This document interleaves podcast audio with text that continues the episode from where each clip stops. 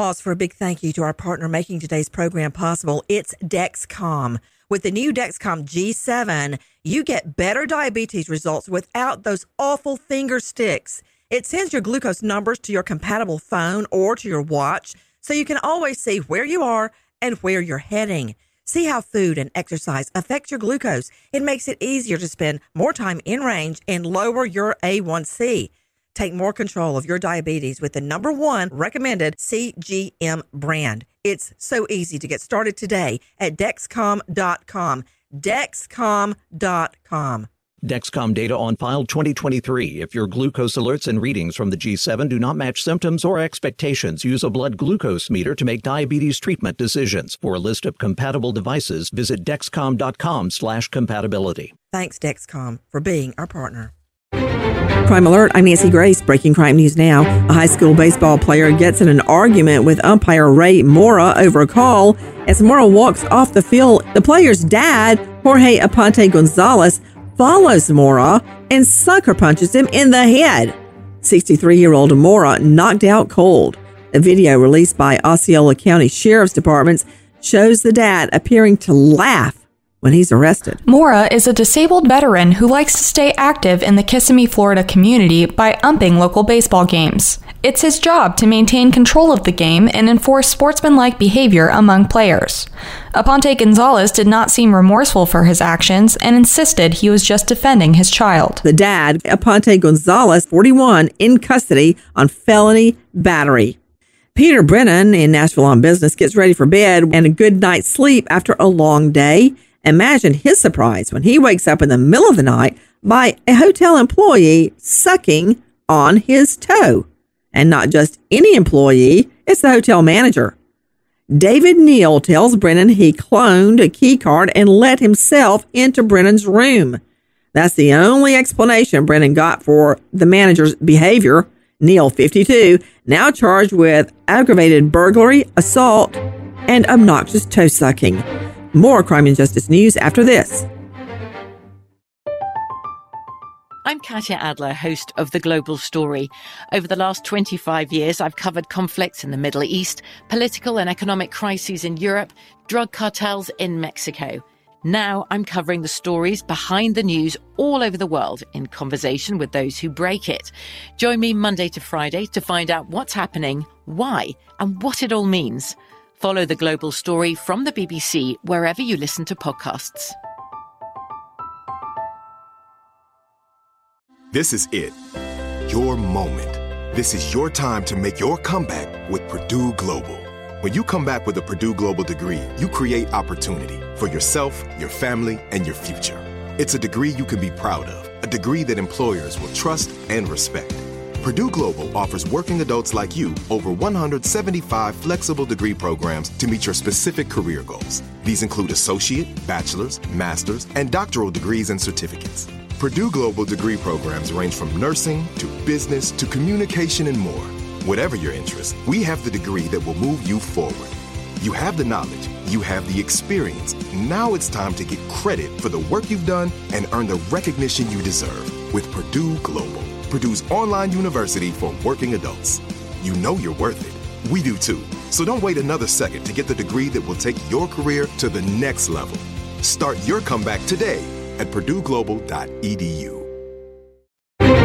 Now, with the latest crime and justice breaking news, Crime Online's John Limley. A 97 year old woman and her daughter were among the victims of the shooter in New Mexico, a local high school student who shot at random while walking through his neighborhood, killing three people and injuring six others. With late breaking details, Sydney Sumner with Crime Online. Authorities are still looking for a reason behind Beau Wilson's attack in the Farmington community where he lived. He allegedly opened fire Monday, murdering 79 year old Shirley Voita and 73 year old Gwendolyn Schofield and her daughter Melanie Ivie. Wilson allegedly walked through the neighborhood in downtown Farmington, shooting until police arrived a short time later and shot him dead. The injured included two police officers. Baric Crum, Farmington's deputy police chief, estimated that at least 150 rounds were fired, though he added that this number was likely to rise as the investigation continues. According to Deputy Chief Crum, Wilson was firing randomly at cars, but some of his bullets were also hitting homes. Investigators do not think Wilson knew any of the people he shot. Two people with knowledge of the incident say an unidentified man entered White House National Security Advisor Jake Sullivan's home unannounced. The U.S. Secret Service is looking into the incident. Around 3 a.m. one morning last week, the intruder allegedly entered Sullivan's home through an open door that appeared to be unlocked. The Secret Service is looking into whether the person entered the home on purpose or whether it was an accident. According to sources, the person appeared to be intoxicated. The individuals talked to our with the Associated Press under the condition of anonymity because they were not authorized to discuss the investigation. Sullivan is under protection 24 hours a day. However, until the unidentified man had already left, the agents stationed outside his home were unaware that he had entered the Washington residence. It said that Sullivan told them when he went outside. Now to Virginia, where a man accused of using a baseball bat to beat three women, including two employees of U.S. Representative Gerry Connolly, has been arraigned. According to his father, the man has untreated schizophrenia. Once again, Crime Online's Sydney Sumner. 49 year old Xuan Kha Tran Pham heard the charges against him via video link from the Fairfax County Jail. He was ordered by a court to be detained without bond until a preliminary hearing in July. The four charges include aggravated wounding and malicious aggravated wounding for the assault at Connolly's district office in Fairfax, as well as felony property destruction and misdemeanor hate crime charges for an incident that occurred less than an hour earlier. That's when police say he hit a car windshield with a bat and chased a woman after asking if she was white. The motives of the suspect are unclear, according to Capitol Police and Fairfax City Police, who have said they are working together to investigate the matter. Hy Pham, the suspect's father, told our friends with the Washington Post that his son has schizophrenia and has struggled with mental illness since he was in his late teens. He added that he had attempted unsuccessfully to set up mental health care for his son.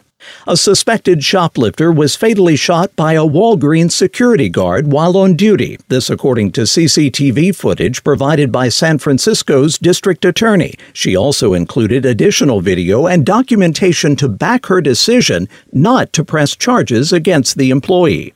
After receiving much criticism for the unarmed death of 24 year old Banko Brown on April 27th in front of a downtown Walgreens, District Attorney Brooke Jenkins disclosed the details. The Board of Supervisors approved a resolution last week requesting that her office and the police department make additional evidence available. She didn't charge the guard, Michael Earl Wayne Anthony, instead using the justification of self defense. The silent video shows Anthony stopping Brown and continuously punching him as the suspect attempts to leave the store with a bag in his hand. Until Anthony pins Brown to the ground, the two are in a struggle. While the conflict was going on, customers kept coming into the store. Teen girl Kristen Galvin, 15, last seen at her grandmother's in Spring, Texas. The teen, rescued from sex trafficking a few weeks before, struggling with what she had been through, investigators believe she may have been trafficked again, possibly still in the Houston area. Galvin's mom, Robin Corey, tirelessly searching for her daughter, even traveling across the country to investigate an escort ad with a possible photo of her daughter, Kristen, on it. Several other missing minors found in Atlanta being trafficked now reunited with their families, but not Kristen. She's now been missing three years. If you have information on Kristen Galvin, please call Montgomery County Sheriff's 936 760 5800. 936 760 5800. For the latest crime and justice news, go to crimeonline.com. With this crime alert, I'm Nancy Grace. I'm Katya Adler, host of The Global Story. Over the last 25 years, I've covered conflicts in the Middle East, political and economic crises in Europe, drug cartels in Mexico. Now I'm covering the stories behind the news all over the world in conversation with those who break it. Join me Monday to Friday to find out what's happening, why, and what it all means. Follow the global story from the BBC wherever you listen to podcasts. pause for a big thank you to our partner making today's program possible. It's Dexcom. With the new Dexcom G7, you get better diabetes results without those awful finger sticks. It sends your glucose numbers to your compatible phone or to your watch so you can always see where you are and where you're heading. See how food and exercise affect your glucose. It makes it easier to spend more time in range and lower your A1C. Take more control of your diabetes with the number one recommended CGM brand. It's so easy to get started today at Dexcom.com. Dexcom.com. Dexcom data on file 2023. If your glucose alerts and readings from the G7 do not match symptoms or expectations, use a blood glucose meter to make diabetes treatment decisions. For a list of compatible devices, visit dexcom.com slash compatibility. Thanks, Dexcom, for being our partner.